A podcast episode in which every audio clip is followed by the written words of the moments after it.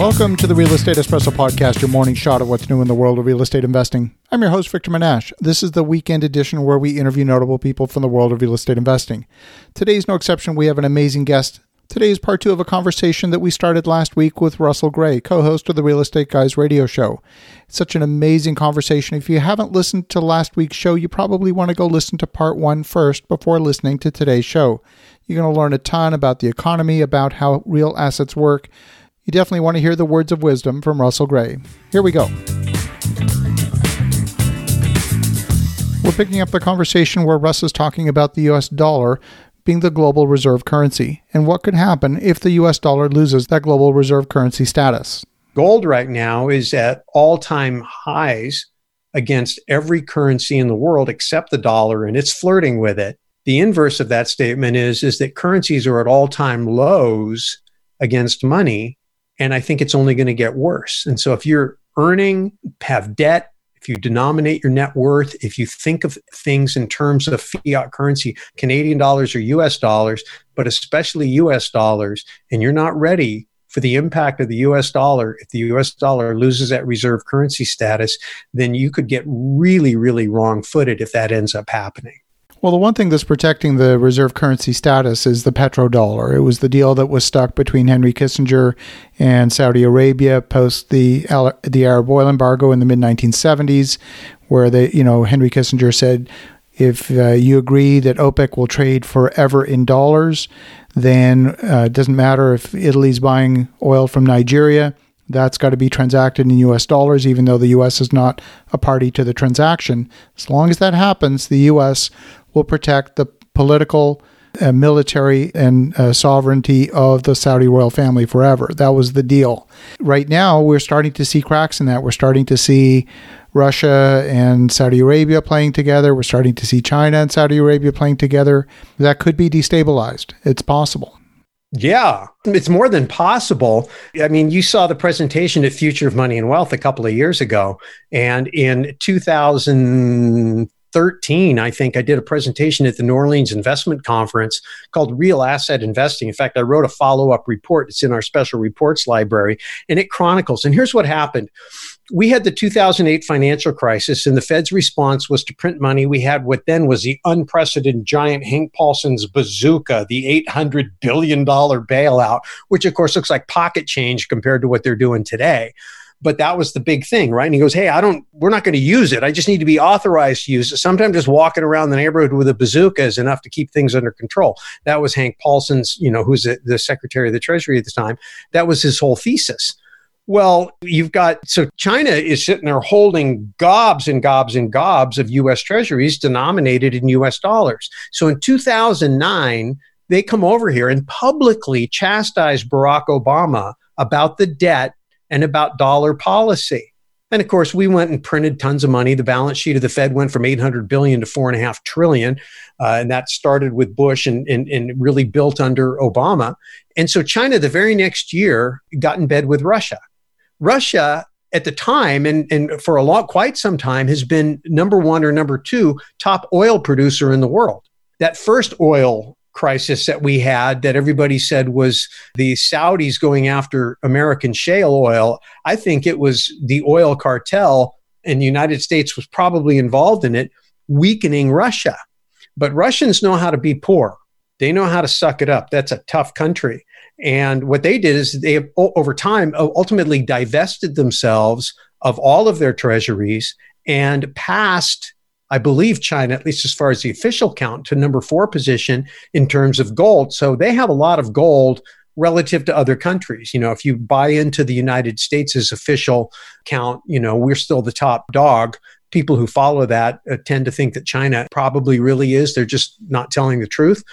But any rate, Russia and China have been working together, and over the last seven years, um, no, 13 years, 10 years, 10 years, sorry, 10 years, have been um, more and more vociferous about leading the charge with bilateral trade agreements, the introduction of the Shanghai Gold Exchange as an alternative to the uh, LBMA, the Asian Infrastructure Bank as an alternative to the IMF and the World Bank.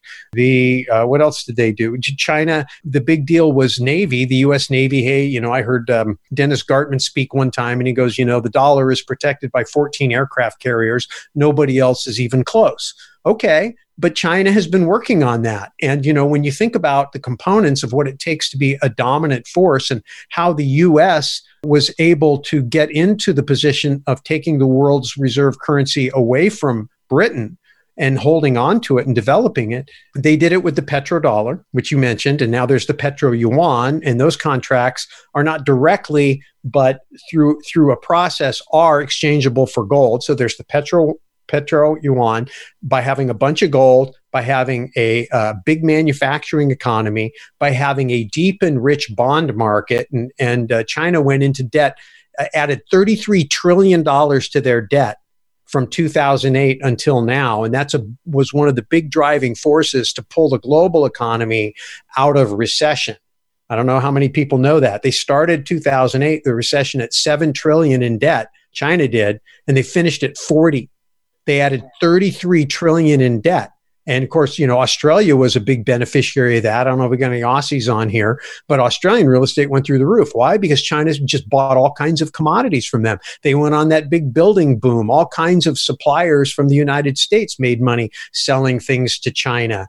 And so all of those components China had. And the things that they didn't have that the United States had, which was strong resources, strong agriculture, they went out in the world and bought or lent against. And that was the other thing that they did. They started making international loans denominated in yuan, which forced people, the same way legal tender laws force people to earn whatever the currency of taxation is to be able to pay the tax. That's what gives the dollar in the United States demand Part of it is taxing. Part of it is there's so many US dollar denominated bonds out there, people have to go earn dollars to debt service. Part of it is oil. Well, China is just a giant copycat. And they looked at what the United States did and they've been copying it. The one area they were weak is military and military tech. But guess who has that? Russia. So if Russia and China get together to take down the dollar, and they announced that they were going to do that and working on that in 2010, and I've got article after article after article for years chronicling it. I'm not saying that's what's behind this. You know, I mean, the, the, the, the, the virus started in China. That's probably just a coincidence. But be that as it may, that has been my concern way before there was a coronavirus. Way before there was a coronavirus. It was that the United States was vulnerable to losing its reserve currency status. And when that happens, all of those excess dollars that the world is holding in reserves are no longer needed.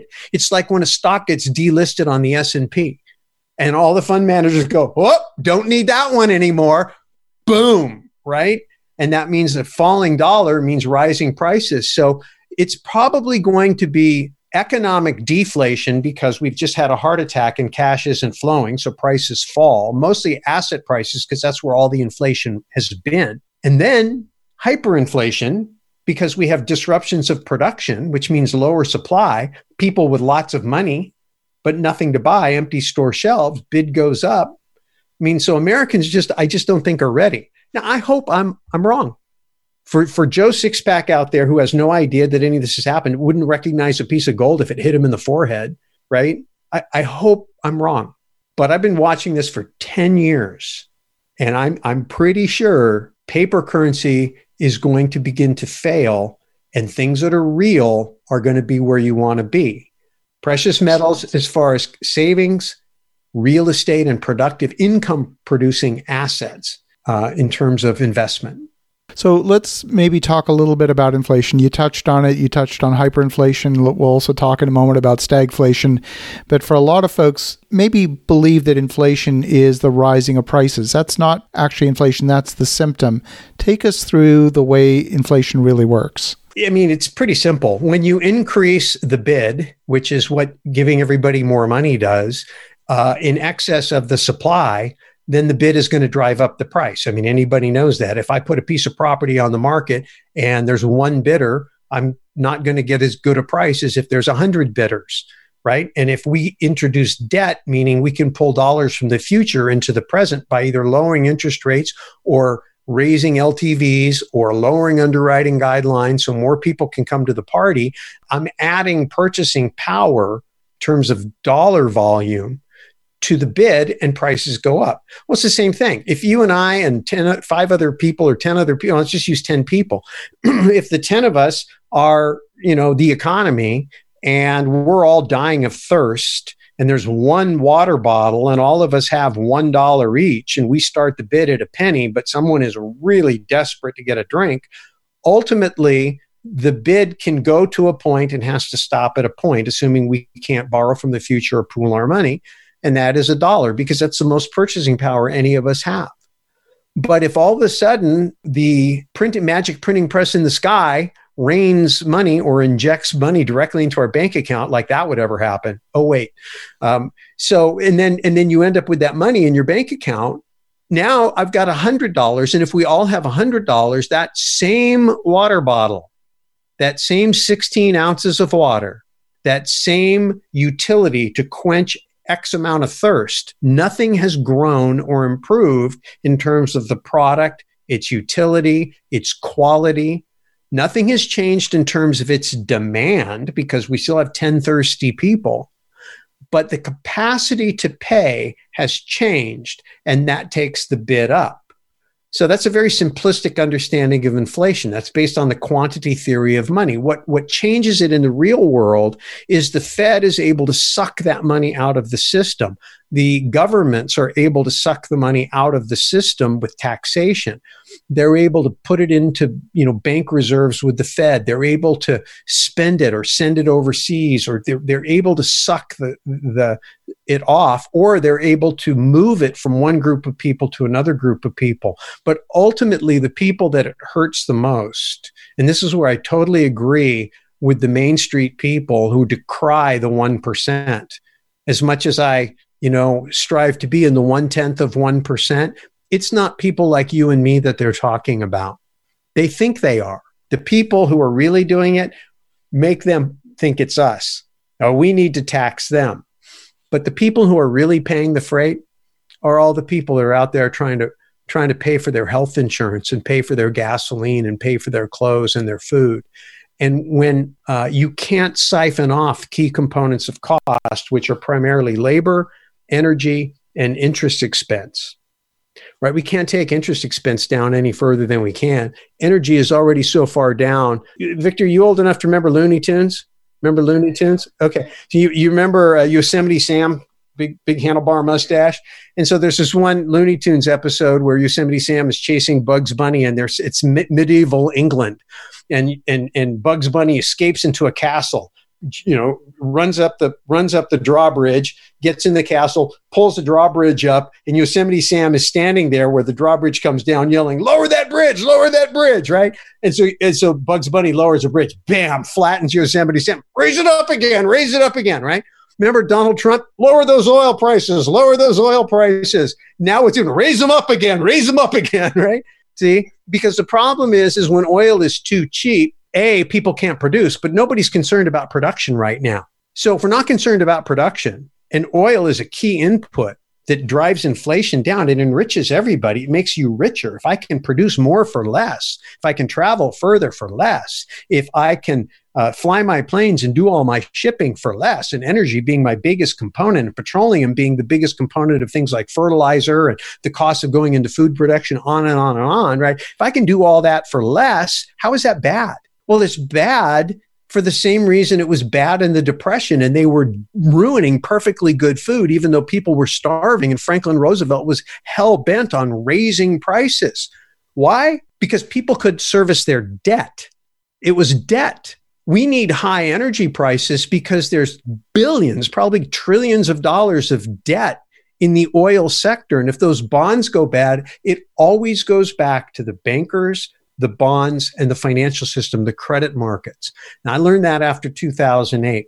when credit markets fail in a credit based economy, like Richard Duncan, who wrote uh, The Dollar Crisis, he says our system isn't capitalism, it's creditism. It's everything's credit. And if you go back to JP Morgan, when he testified before the Congress, the Senate, or whatever it was back in the day, and he said, and he's the guy that bailed out everybody in 1907, uh, which led to the formation of the Federal Reserve. He said, gold is money and nothing else. Everything else is credit. Well, gold isn't money in our system today. So guess what? It's all credit. Today's show was part two of a conversation I had with Russell Gray, and you're going to be able to hear part three next week. I love my conversations with Russ. He's full of so much wisdom. If you haven't tuned into the Real Estate Guys radio program, you definitely want to check them out. They're at realestateguysradio.com. And in the meantime, have an awesome rest of your weekend. Go make some great things happen. We'll talk to you again tomorrow.